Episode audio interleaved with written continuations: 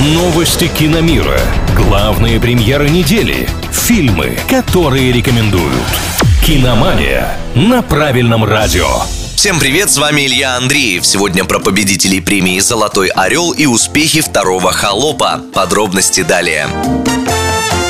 Продолжение комедии «Холоп» преодолело кассовую планку в 3,5 миллиарда рублей. Это делает фильм вторым по сборам в истории нашего проката среди вообще всех фильмов, когда-либо попадавших в отечественные кинотеатры.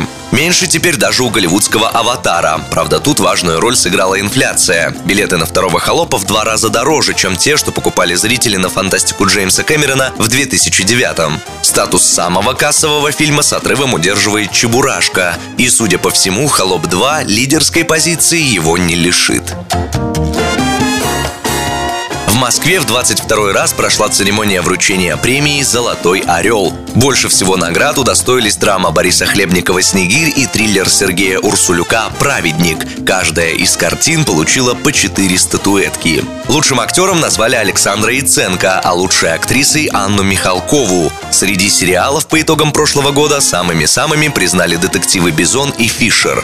Также на церемонии вручили двух почетных «Золотых орлов». Первый достался режиссеру Карену Шахназарову в честь столетия Мосфильма, а второго получила Юлия Пересильд, как первая в истории актриса-космонавт. На этом у меня пока все. С вами был Илья Андреев. Услышимся на правильном радио.